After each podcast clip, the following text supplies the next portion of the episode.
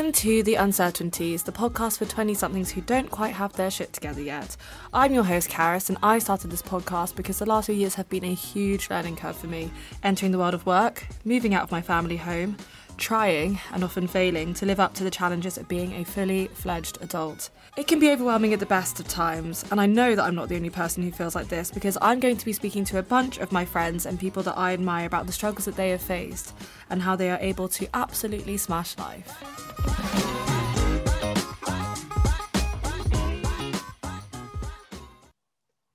Today's guest is an award winning advertiser, diversity coach, and founder. As a young Asian woman, Shana grew up never feeling a sense of belonging in the UK, from education to entrepreneurship to her own career.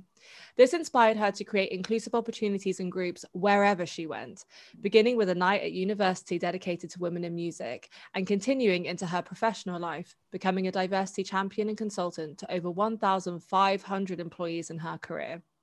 In 2019, Shana started up her own business, but after experiencing job burnout, she decided to close the business and move out of London to rethink her options. That, coupled with COVID and lockdown, became a period of serious uncertainty, but also a crucial time for reflection. In 2020, Shana set up Lila, a diversity and inclusion company that focuses on the business of belonging. Her 360 business model is all about giving every single person agency in decreasing the diversity gap.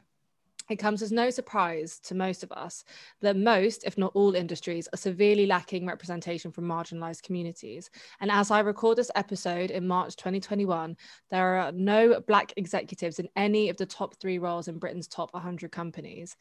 Clearly, there is a lot of work to do, and Shana's business Lila is here pulling up for change. This year, she was listed as one of the Dots 100 Rising Stars, an accolade for those who are transforming the industry of today and inspiring the generation of tomorrow.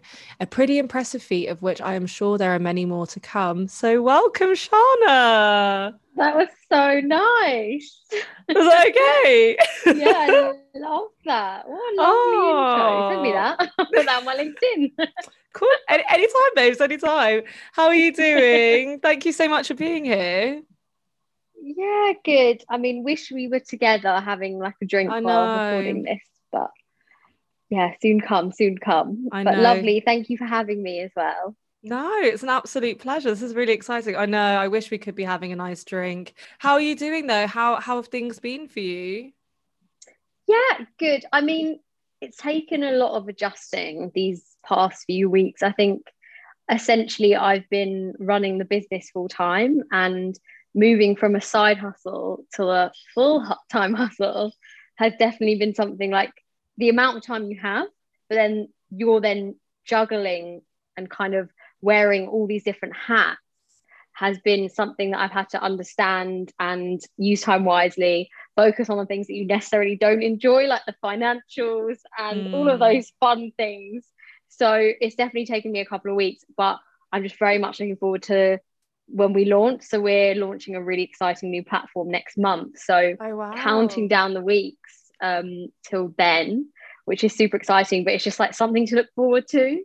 And like yeah, definitely. I'm definitely a deadline person. I don't know if you are as well, but working on like strict deadlines for everything. I think, yeah, I, I kind of need that because otherwise I just get so kind of lost in what I'm doing. I need strict deadlines to stay on top of my work, definitely. Yeah, even like really like insane what like really kind of hour to do this i find actually kind of makes me um just get it done no matter what. And it's like okay, i can go back and edit it later but it's good to just give it a go. Like yeah i've done that. Now i can tick that off the list. Yeah and it makes you feel so much more productive as well. I love there's nothing more satisfying than ticking things off lists. I actually was chatting yeah. to a friend the other day and saying that when i start a to do list i always write like two or three things that I've already done so that I can already tick them off because it gives you that sense of like momentum, doesn't it? You're like, okay, I'm doing really well today. Yeah. Woke up, yes. Had a coffee, a yes. Yeah. I'm like, whoa. I'm a big fan. I'm actually a big fan of um three things that I achieve today every evening. And mm. they could mm. literally be like anything. So like even getting out of bed technically is an achievement. Like yeah. so do that every morning, like evening, and it's a really nice way of looking back and being like, oh, I forgot about that. Like I did that. Like I should be proud of that. Like it's okay. Like kind of thing. Even like eating healthy is a good one. Like oh, had a good lunch. Like um, made myself a really exciting meal, like whatever it is. It's like a really nice little fun thing That's to do. Nice. I like that. It's quite similar to uh, when people like to list off their gratitudes, isn't it? It's just like things that kind of make you feel um yeah good about about things that you've achieved in the day because i definitely feel like we were just mentioning that being in lockdown feels quite like groundhog day and that you're just doing the same thing over and over and it's so like insular and you can feel like you're just not really progressing when you actually are it's just these like small incremental Little changes steps. isn't it yeah it's just like the i always talk about like the small steps that make a sizable difference like mm. it's very much like mm. what those small things that are kind of needle moving that you put on your calendar and it's like okay i've done that that's actually going to make quite a big difference in the end like the sum of it um and like even if you just make sure that you do that kind of every week or whatever it is you find that eventually you look back and like over that month like you've done so much that's like moved you like one step closer to whatever your I don't know, the, year goals, five year goals, yeah, yeah. I thought it'd be quite interesting for us to kind of go back to the beginning because um, I feel like in your introduction, um, and you know the whole heart of your brand is this business of belonging, which I found really interesting. Um, and that sense of kind of a cultural identity and i know that you've you've mentioned that especially as um, a younger person um, growing up that you didn't have that that uh, sense of belonging and maybe struggled with your cultural identity. And I just wanted you to talk a little bit more about that and how that has played out into um, aspects of your life and the work that you're doing right now. Yeah, definitely. So I guess it kind of started really in childhood and kind of going to school and kind of every situation I was in was very much I was a token Asian mm. and it it kind of meant that I you change your and flex your identity as a result and um, hide kind of your true like authentic self. So this kind of has been translated as well, like really from every situation I can remember, like in terms of even career of kind of having that feeling of being a token Asian. And sometimes it can affect your confidence, I guess, with like feeling like, are you there because of like what you've done or are you there because you're the token the diversity tick box kind of yes. um, mm. point as well? So definitely there was a struggle for finding my purpose and then also not understanding what i wanted to do in a career was kind of another point of like where do i want to go? I started doing a law degree um, at uni and quickly kind of realized a couple years in that it wasn't something that i wanted to do and it was interesting enough but I very much saw myself not in there at all. I couldn't see myself as a solicitor. I couldn't see myself as a barrister.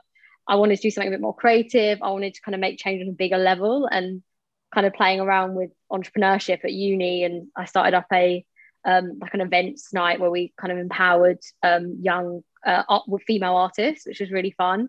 And just like testing and trying, and I guess that's where I kind of got into like entrepreneurship in terms of like failing fast and just you fail, you get back up again. And it's so difficult at first to deal with the failure and just like, it's fine, like it's, it's temporary.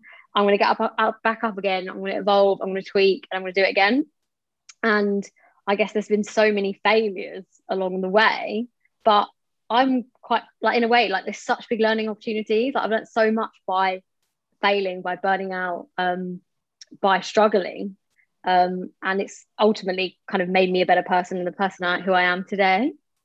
Yeah, absolutely. I think um, I spoke. I have spoken about this a little bit before, but yeah, the idea that um, often people are really scared of failure. But something mm. that I love that you posted was that um, amazing Serena Williams quote when she talks about um, actually being a champion and how that is actually defined not by your wins, but how you recover after you fall.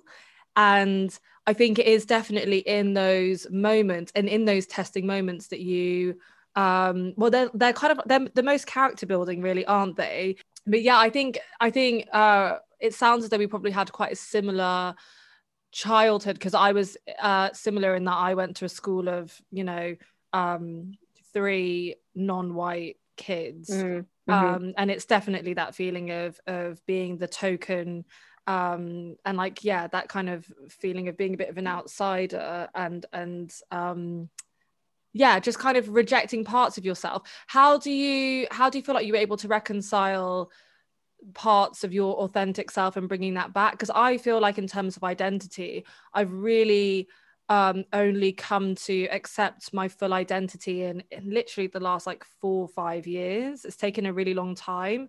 Um and that you know before that i was really just like negating these parts of myself to feel like i could assimilate with my friends and the people around me and society mm-hmm. and all of these things that were um reflected at me. How were you able to reconcile those like thoughts and feelings I completely agree. It's definitely a journey, and it's definitely more of a recent journey in the past couple of years, and kind of embracing my identity more. It's definitely with I have some really close work friends um, who are ethnic minorities as well. We're like the only, we were the only kind of ethnic minorities in um, the wider, the wider office, and we definitely help empower each other and support each other.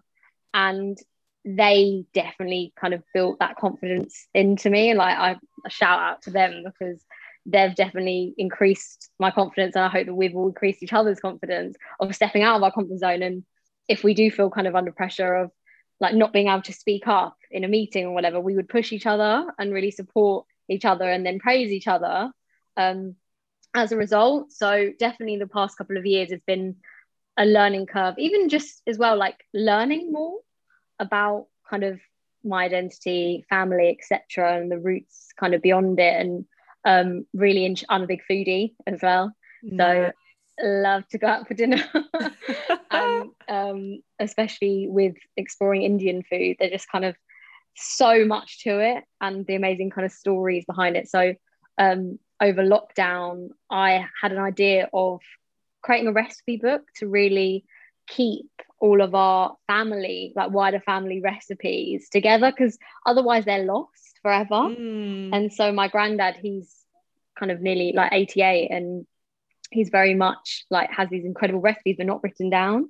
So it's like how can we keep that forever um, and showcase that and have a little bit of the stories behind each of the recipes? So i challenge each of my family to kind of pick like three recipes per person and then the wider family as well so i can really start understanding like where all the stories tie in and throw in some memories and put some photos and everything and create like a proper nice little recipe book keepsake Oh, that's um, amazing. That is such a good idea because you're so right. Um, you know, culturally, food and heritage and like story that it's all so intertwined. Um, I wanted to talk a little bit about your first kind of foray into um the diversity and inclusion pool, which is, as you've kind of already touched on, your like being at university and setting up this um this women in music event. How did that all come about? So that was really interesting because it came out of an experience that I had. And because I was very much exploring like different industries, so I looked into kind of the music industry as a potential kind of um, future career role. And I was, as a result, kind of just DJing and like playing um, at different like venues around Nottingham where I went to uni. And essentially, I turned up to a gig at one of the like classic clubs and the bouncer like looked me up and down and basically like are you sure you're here to play? Like um very much undermined what I was doing. And I was like this can't happen. Like this is not okay for anyone's confidence as well for yeah, any women that who are DJ like up and coming um DJs that like puts you right off. Like you just feel so uncomfortable like not even being let like like literally was like he wasn't going to let me in. And so I think that experience then led to me creating the events. And then just after uni, I was very much like, I'm, i really wanted to empower women in mm. some way. And as well, like exploring inclusion in general, where you create like a welcoming atmosphere, I was really intrigued by. And it kind of was reflected in when I visited the city of New Orleans um, in America, mm. which is, I would say, a place where in, like inclusion is brought to life.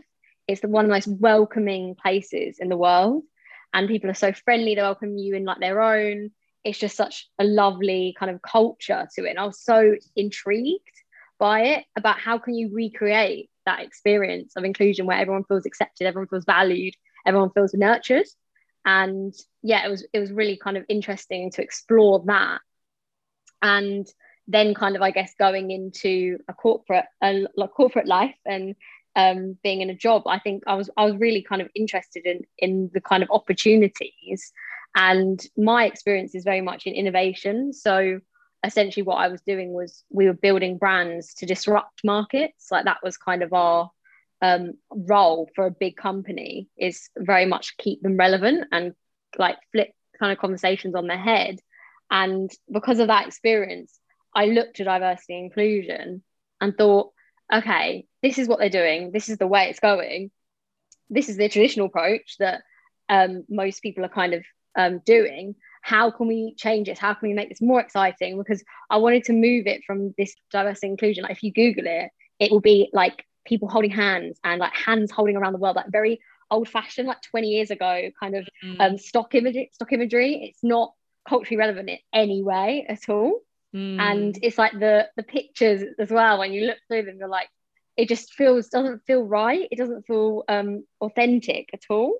And so, I think for me as well, it was that kind of create. How can I create a creative, innovative way of bringing diversity inclusion to life that is culturally relevant and kind of, kind of appeals to young people and to to people essentially because I found that like in in my old company, it was like it would eye roll every time we talk about D&I. Yeah. So like, oh, here we go, like kind of thing. Yeah, exactly. People just feel really fatigued by it, don't they? Yeah, hundred percent. Diversity fatigue was something that I definitely experienced. Like I was running um, the internal network um, with a co-chair, and we were doing our full-time jobs, and then we were doing all this work, and it was so difficult it was like so mentally draining. And yeah it's just one of those things that i also realize is like sometimes it's actually not fair to give the but the whole burden to these unpaid employee resource groups. Like they're doing so much. They're doing their normal job trying to get a promotion thriving their career etc etc all of that stuff. And then you're trying to manage all of the dei um, bits and bobs, make sure that goes smoothly. You want to report to the lead, the leaders, the board, etc., etc. It's like it's so overwhelming. Yeah, no, I can imagine. Do you find um do you find it tricky? I find another uh quite difficult conversation and one to balance is um I think a lot of white people look to those in marginalized communities um for setting up these like D&I groups because they're like, you know, this is we want to give you your voice, we want your opinion, we want um yeah to you to feel involved mm-hmm. in this and not that we're dictating what is and isn't right because it's not for us to say. However you know there's the offset of that which is feeling you know like as a marginalized group you're already feeling incredibly fatigued. And then yeah. you have the pressure of yeah like educating your company mm-hmm. or whoever. And and and as you say it's often unpaid work and unpaid labor and emotional labor as well. So it's yeah. very difficult. Like do you ever sometimes feel as though you know i well i suppose for you you've you've kind of paved your way in wanting to be in in this kind of industry but also that it's the onus isn't always completely on me. Yeah. Uh, well this is why I have kind of this goal of wanting to set up a fund mm. and extra support for those eh, kind of leaders and internal resource groups because having been in, been there and understood kind of that yeah the emotional toll and you need extra support whether that is finance like monetary or is it emotional what, what is it like what does that mm. look like how can we support them is it that we give them coaching is it that we give them opportunities to lead on panels and speakers and like train them up like what is that? So um, that's something i'm looking into is how can we actually because they're doing such a great job how can we continue that and support them in as much kind of opportunities as we can? Because mm. it is something that you're doing as a labor of love right? It, yeah, it's, totally. it's not it's not easy at all. And like we know as well it's so you i guess you as well when you're in the company you know exactly how to go about it. But then you've got to do a lot of learning on your own and take your, that journey by yourself it's it's difficult. Like it's it's not easy to do. And you're step you're basically stepping up as a consultant kind of role yeah. when you've got enough to think about. You've got enough on your plate. So i really think it's important to do that. I know that in the us they there was I think it was like a one-off thing last year that they opened some kind of fund um, to support employee resource group leaders, and that's exactly what I'd love to do here Yeah, because be I know quite it just yeah i feel like even being no being seen is like a really important part and knowing that what you're doing is making change and valuing people um, and giving them that extra support like really boost their confidence. Because say if they do want to go into um, DEI they might want to they might not but it's a nice they need that kind of extra um, support whether it is even just like a conversation with someone just letting out steam you know and like a coaching session or is it mentoring being part, paired up with a mentor who's kind of five years ahead of you so you can start understanding what you can do in your career i think it's definitely important because otherwise you, there's no room to think like Yeah, it can just be incredibly overload. overwhelming. Yeah, exactly. no, I completely agree. Um, so wait, when you're when you're discussing this, um, and the the job, is this when you were working at Fox? No so this was when um, i was working at a large corporate um, william grant and sons a big drinks company Oh, okay. Yeah, so like a basically FMCG um, company, and um, that was where I was in innovation and um, learning. Yeah, very much like innovation marketing, which I never knew existed as a role, like in a career. Mm. Is like how do you disrupt the market and how do you create exciting brands, kind of from idea to launch, which was like a really interesting concept and actually worked really well with. Like I'm very much an entrepreneur and like understanding. Okay, how does it work? um, from a kind of every project manager like hat like how how do you create something just from just this one little idea or even um, like a fact like it could be like it so like for example our lila is very much focused on the fact that um, 90% of traditional corporate training is forgotten in one week.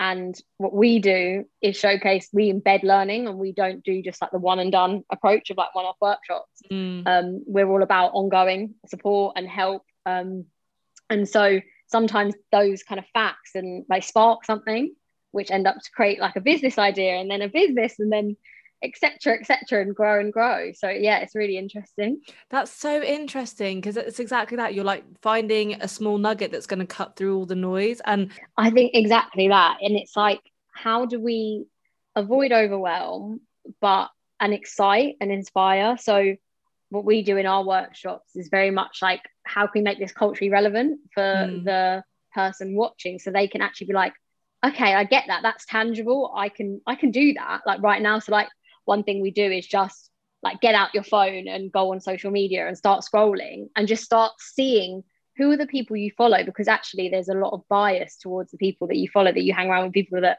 look like you etc and it's like how can you start diversifying your feed and that kind of cognitive diversity in terms of thought race age ethnicity all the kind of components of the diversity wheel and it's like that can be done. Like we spend so many hours on social media a day like Mm. that's like an unconscious way of like bringing diversity into our everyday life just by scrolling and just that simple act can actually make a fair amount of difference and start Yeah. understanding different kind of um, thought um, even way, the way people think is different um, so yeah just like kind of making it really practical and like easy to do like just practical steps that you can kind of implement right now or there might be the kind of longer term ones like there's the short wins and the kind of long wins but yeah it's like cha- championing that kind of approach.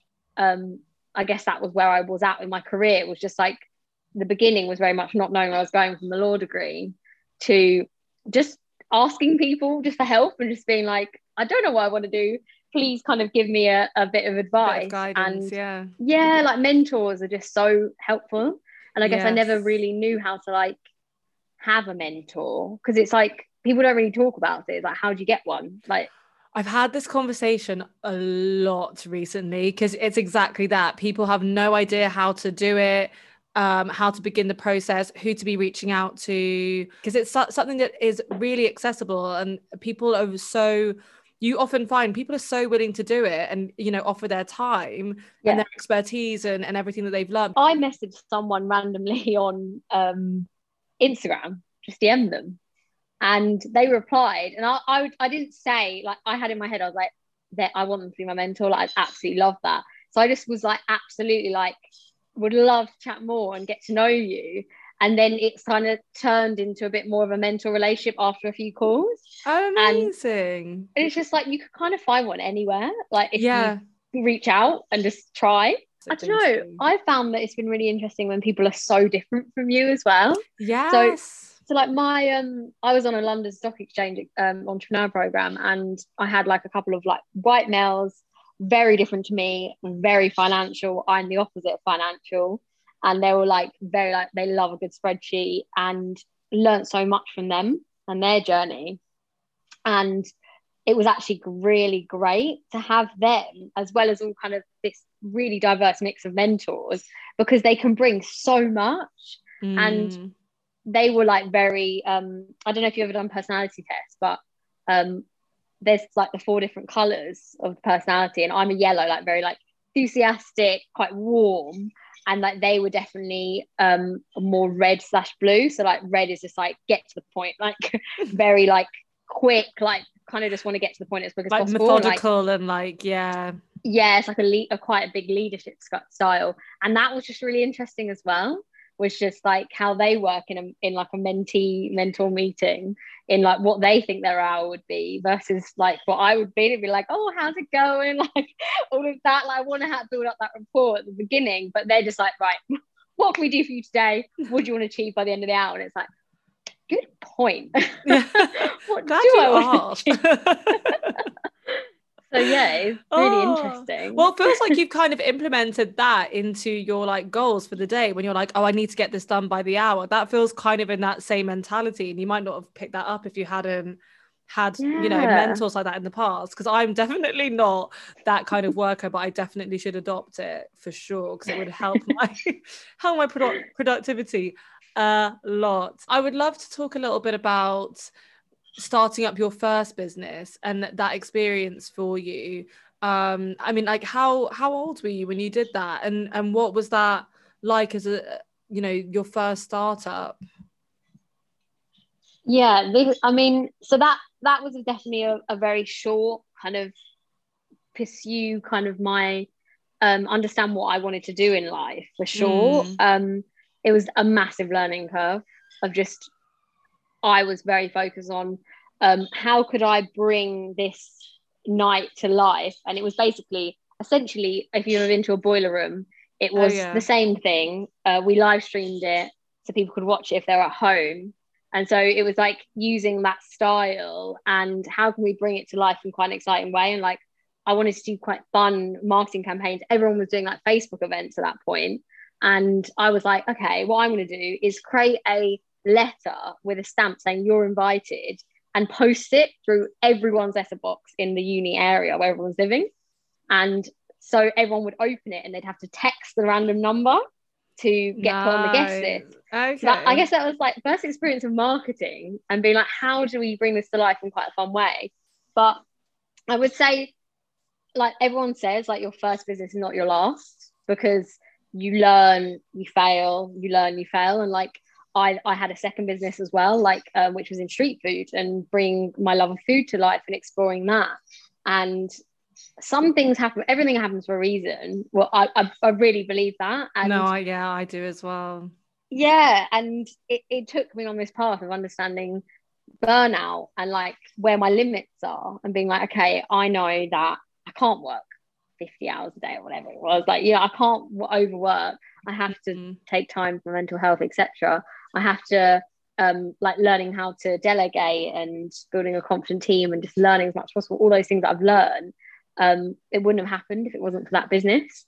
And effectively like kind of helped me become a better person i guess as a result That's amazing. Yeah, because I think we all we all need that lesson learned to figure out our boundaries, and I've definitely been a victim of that of not knowing my professional and personal boundaries. Actually, yeah no i, I completely and i think lockdown though has been really eye-opening Mm. for like everyone's had more time right so everyone has pursued things that they actually have wanted to do for years and i think it's been do you know lockdown 1.0 when we were back there a year ago and it was cast your mind's weather. eye back to lockdown number one. Do we all remember it? oh, it, was, it was it was really quite it was actually quite fun because yeah, it was like, have- yeah, it was like fun. We had loads of time. It was good weather. Like we we're exploring all these hobbies that we'd never had time to do. And I think so many businesses came out of that, like yeah. those the side hustles and understanding that okay, what is my actual um, career trajectory going? Like, do I actually want to stay in this job anymore? Yeah. Like, do I want to? Yeah, it's like reflecting. It was... and also, like, um, one thing I found really helpful was the ikigai, which is the way of life. Mm. And I talk about this a lot with all my friends because I just think it's incredible. And essentially, it's what your why is for like the why, the reason for your kind of purpose in life. And it basically combines your um, your passions, what the world needs um, together, and what you're good at as well. I think it's three things, and you you bring them all together, and you start to see, okay, what what is it that is going to drive you and wake you up in the morning every day? Mm. And like for example, like mine is that I essentially want to help 1 million people to lead inclusively and feel confident in their own skin. And it's something obviously that I've struggled with. And that drives me and gets me up in the morning every single day, no matter what. But yeah, really interesting exercise if you ever had like spare 10 minutes to do it. And it really, really helps with that clarity. Yeah, and I guess it gives you a tangible goal. What is it called? The what's the what's the book oh, called? Oh, oh, Ikigai. Um, I K I G A I. Oh wow. It, it's a book, but I wouldn't I wouldn't I don't think you need to read the book. Like I just like Google like Ikigai um activity or something along those lines. And it probably take like 10 minutes of you just like it's three circles, and all you need to do is fill those three circles in and then think about it. And you can create a statement at the end, which is your Ikigai, your your kind of purpose.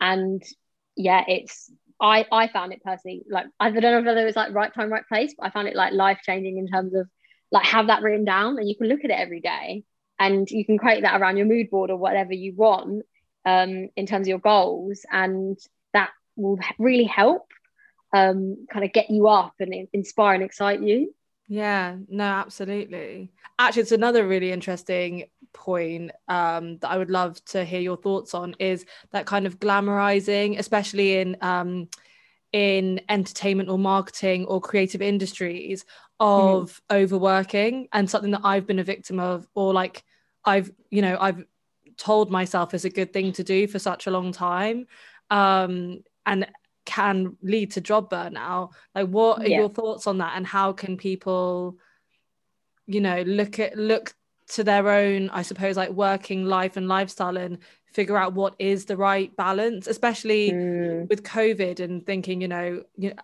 I, I, I might work until 8 p.m. because I've got, you know, I'm sat at my desk and I'm doing these yeah. things. Yeah, I burnout is I've, I've had it of two bad cases of it, like in the past couple of years. So it was like 2019. And the thing is, you don't realize it's coming. Like you're just overworking. You're like, I'm invincible, invincible, invincible. Like, I can do this, it's fine. And then one day it just hits you. And you have no motivation, you don't want to get up, like it just really gets you down. You're just like, I cannot do this any longer. Like, so I, I would say kind of the way of getting over it is just it's that routine for sure. I'm a lover of a good routine. I um every morning have like a set routine and there's no phones in the morning until um, I get up around seven and then eight is uh, when I'm allowed on my phone, but I have all this stuff that I do in the morning. So definitely keeping that and Atomic Habits is a really good book um, which helps you to develop good habits. And just like, for example, if you want to read every day uh, for half an hour before bed and like not be on your phone, then you leave your book like on your bed. Um, so then you can see it and it just you're it's there like so you're like I'll do I have to do that now and mm. it starts off a, slightly a bit of a chore but then it becomes very much like part of your routine and I think definitely just having hard non-negotiables I find really helps and like you have to be kind to yourself and I find like in the weekend, if I'm like, oh, I want to do X, X, X, if I'm like, nah, I'm going to sleep in today, I'm like, yeah, I'm being kind to myself. That's fine. I'm going to do that. And I'm not going to feel guilty. And I think that's the thing is like not feeling guilty about it. But I think mm. there's loads of tools that you can, um, I'm pretty sure you can schedule like emails and like if you want it to go out, like you, like if say if like you're applying someone, some people find it really like difficult not to reply back if they get like an email in the evening. It's like, well, you can schedule that for 9 a.m. the next morning. So then that people, you won't like force anyone or make someone feel like they have to reply. So I guess putting in those good kind of efforts but then it does also map depend on your team the company like it depends on so many things but just making sure those non-negotiables like is it that you want to go for a walk and have an hour um, every day like i have like i take calls while i'm like one call half an hour call while i'm on my walk and then a half an hour of just walking and it's like that way i, I utilize that walk and I'm technically working.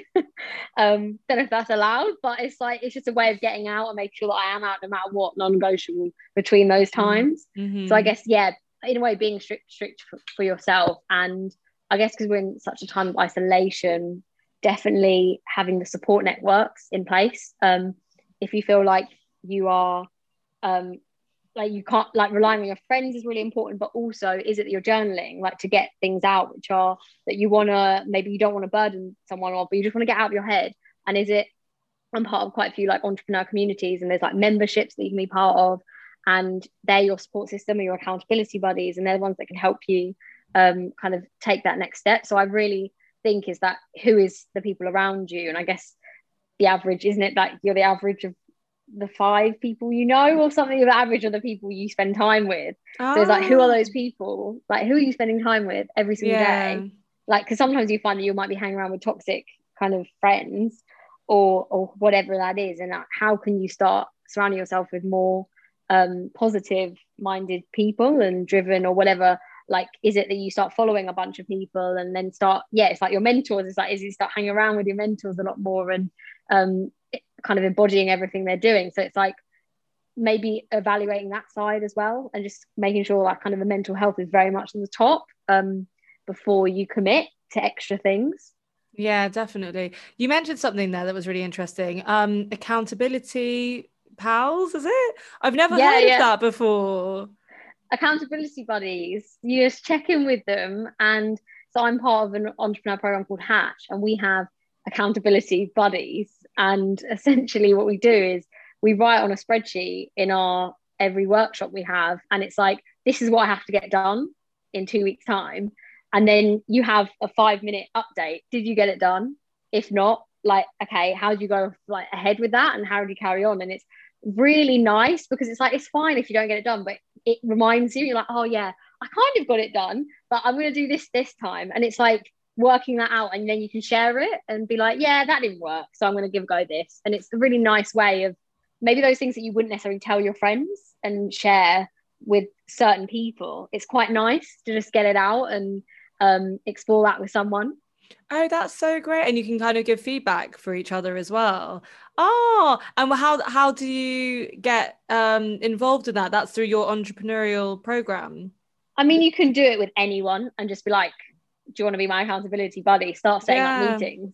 Yeah, if you maybe like set these practices into place now, it'll be easier it transitioning it back into you know post lockdown live to be able to continue those practices going forward which i think is great. I, I, yeah i agree. I think as well it's like we're so used to being like oh how are you? Oh i'm really busy. Like it's like the auto response now and it's like oh i'm so busy at the moment. It's like it's okay. Like if you're not like it doesn't it's not a competition to be like who's busier? And like who's got so many a million things going on. And it's like we are so tuned to being like like 100% all the time. Like even like a 9 to 5 when you think about it like you are literally expected to work at kind of 100% all day and expect that all times of the day you're going to be on it like all mm. the time. And we know that we aren't naturally like that. Like we kind of ebb and flow. like that. Yeah, yeah exactly. Like I have the 3 p.m.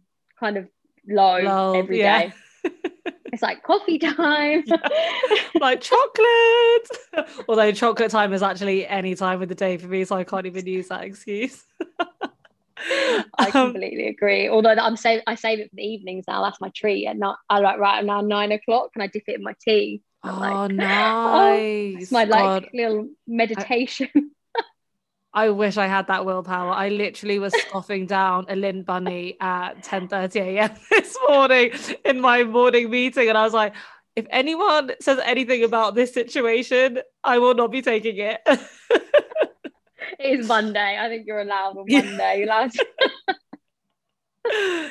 um, you mentioned uh, periods of uncertainty, and um, we've kind of spoken a little bit about about it, but how uncertain a, a startup is. Um, and I just mm-hmm. wanted to talk about that a little bit more because I think um, I, I mean I personally know quite a few people who are um, either have just started up a business, thinking of starting up a business, or you know, um, yeah, in that process. And I think it would be interesting to hear from you as someone who um, has such an entrepreneurial side to yourself and has done it quite a few times what that experience is like and how to kind of ride the wave of uncertainty so that it's not a daunting thing.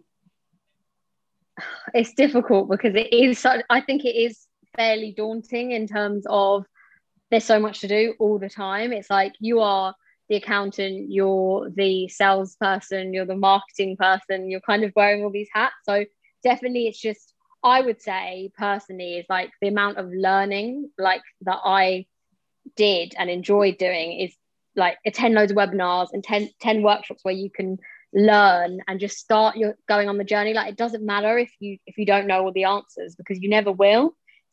Just like just start somewhere and know that everything's not going to be perfect and it's fine if you launch and it fails because you've got to give it a go. And i always find like the you know that idea when you're like that could be such good business it never ends up being that. So this time a year ago I had the idea of Lila, it was so different to what it was now. And it's pivoted, it's evolved as we've chatted to people, we've had market research, and it does take like it's taken a year. Yeah, just give it a go and try, get your mentors in place so they can kind of guide you in areas that you don't feel comfortable in. Um, be part of any communities, um, entrepreneurial communities. There's so many like accelerators, launch kind of programs where literally they teach you everything you need to know for, from like starting from idea to launch. So join as many as you can and then build that community, build the relationships with them because you never know who you're going to meet, who can mm-hmm. put you in mm-hmm. touch with the right person, the right investor, etc. So just like put yourself out there, and that's something that I've learned. I've struggled with my confidence um, for sure. Like when I was on this entrepreneurial program a couple of years ago, they were basically just about pitching, about like public speaking, and they were like, "Oh, does anyone feel uncomfortable public speaking?" I was the only person to put my hand up in that room. That was the level of confidence that we were at, and wow, because it, it, was very like vetted, and like these were such confident people, and I was like, I do not feel confident at all. I was like, I'm gonna be honest, and I'll like, put my hand up like halfway, like yeah, that's me. Yeah, like it's like just yeah, it's just like putting yourself out there, giving it a go, and like like you know there will always be a learning opportunity no matter what, and it will um, it will definitely help pursue kind of your passion if that is in business. Like it might be that you want to be like a really high profile director of a, a, big company, or it might be that you want to be your captain of your own ship and um, run your own business. Like for me, it was like, I don't want to be a cog in the wheel anymore. And that was my kind of realization that loved working for a business, really enjoyed it, but it was like, this isn't mine. Like, this isn't my baby. Like, this is, I'm going to be giving this back. And I want something that I can actually create long term change, help people, and like create kind of change on a big scale. And that was for me like that moment, like defining moment. So I guess yeah, getting all your ducks in a row and just giving it a go. Like there's, um, I guess I would say listen to TED talks are great because rather than necessarily if you're not a book reader, they're 10 minutes like a TED talk, yeah, and it's like great yeah like um like even just google like starting a business or whatever and then put ted talk and then you've got amazing incredible speakers there at kind of um the palm of your hand so i guess utilize youtube is just such a great way of getting free content i think i you forget the power of it how much mm. you can mm. learn like for free so i guess we've got the internet in terms of like learning as much as you want if you kind of google it so yeah learn as much as you can and just keep going and keep trying and evolving and pivoting as you go.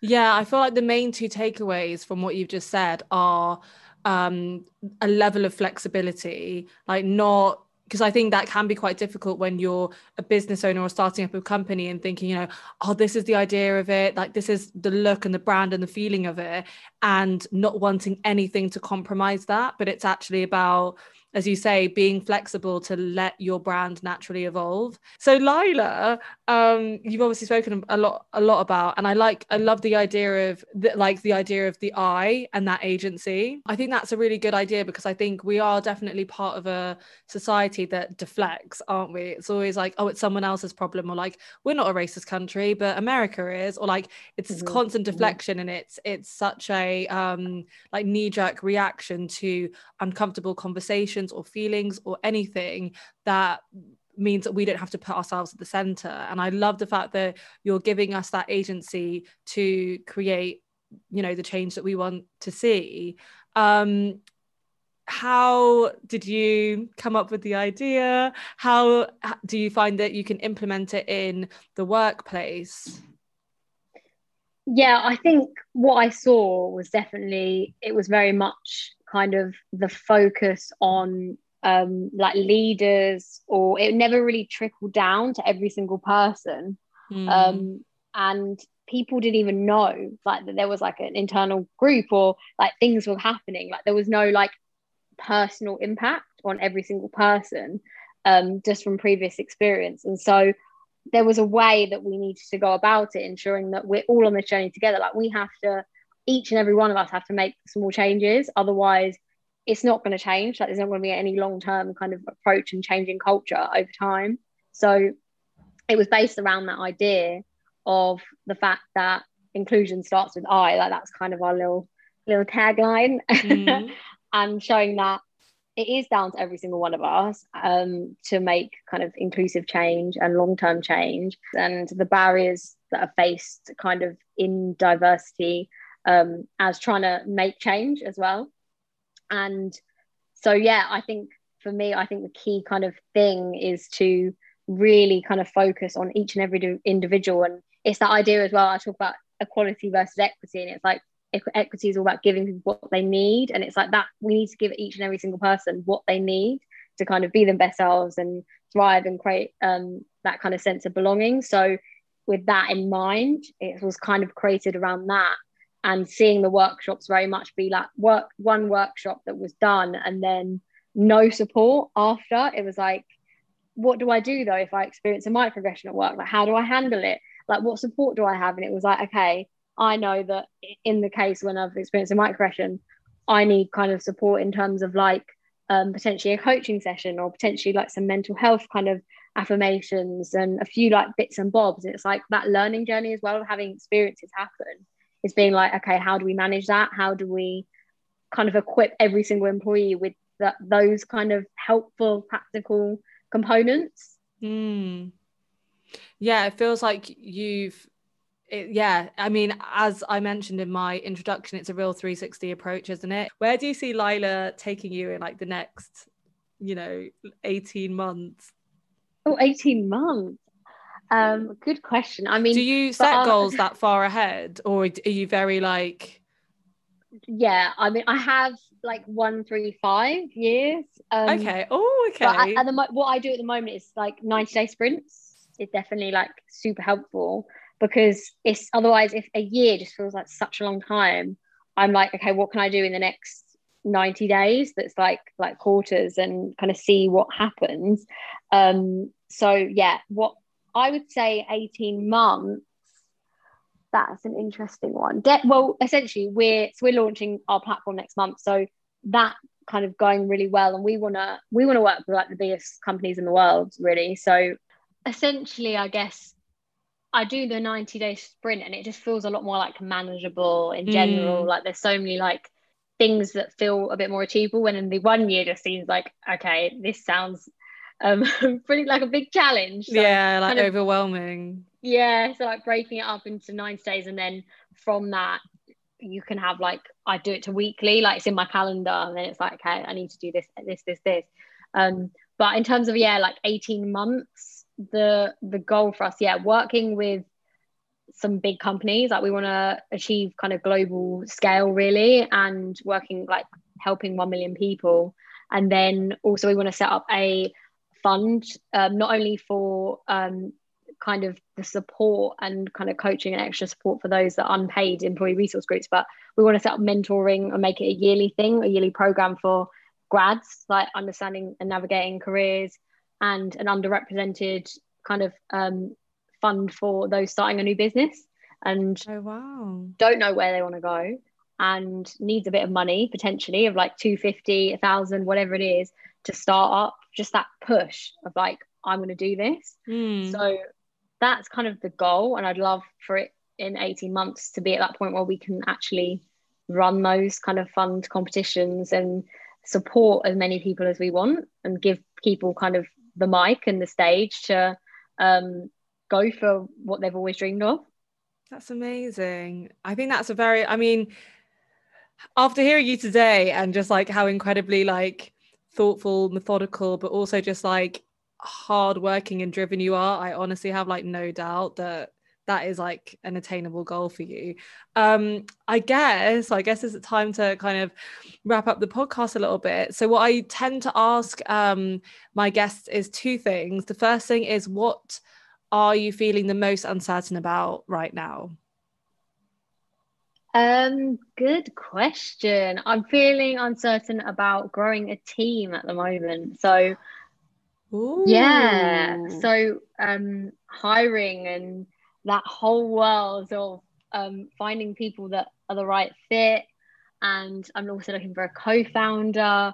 And we're going to be hiring like in the next month in terms of a like sales team, all these kind of exciting, fun things. And it's just like feeling very uncertain about how to even go about interviewing and all of that fun stuff and onboarding them. So um, I guess that would definitely be my uncertainty right now. Oh my god! Wow, that's so exciting, though. Do you think if it, it did you say in about a month's time, will you be able to interview people in person or probably Ooh. still virtually? That's a good point. I would love to do it in person. To be honest, it'd be nice, like, wouldn't it? Yeah, like and also like there's that connection, like yeah, which you can. It? It's a lot the... harder over yeah. over Zoom. You don't quite get that same. Uh, that same spark. Um, oh wow, good luck with that though. That sounds really exciting. Um, and what do you feel the most certain about right now? Feel the most certain about um, the business actually, like feeling really comfortable and confident. Like over the past year, there's been a lot of pivoting, a lot of research, a lot of work's gone into it, and you might haven't been able to see any of the kind of changes and like any real impact. But now I'm starting to be like, like I can go in feeling so confident that this is the right thing and this is where I'm 100% in the right place to kind of do this. And I'm glad that I kind of um, ended up quitting my full time job and I just, yeah, feeling really excited and certain about the future. Oh, it's amazing. oh my God, I'm excited. I mean, honestly, given the timelines that you've worked to so far and seeing how far Lila has come since kind of the inception to now is incredible. So to think about, you know, where you could take the business in, you know, even a few months, let alone 18 months, I think there's so much just exciting stuff ahead, basically. And just hearing you chat today has been really um yeah really inspiring. I feel like i've learned so much and it's made me think a lot about how i can maximize my productivity for sure. So i mean i feel like i'm going to definitely be seeing you on a ted talk yourself very very soon. That is a dream actually. That's in my one year goals. Okay. Love that well watch out for me you've spoken it into action now so it's there it's out in the world let's see what happens yes, honestly, come and support me in the audience if it's in real life as well. oh my god, so definitely. Oh, thank you so much. thank for being... you for having me. It's been so nice. Oh, come no back anytime. And uh, we will be back with another episode very soon. Bye.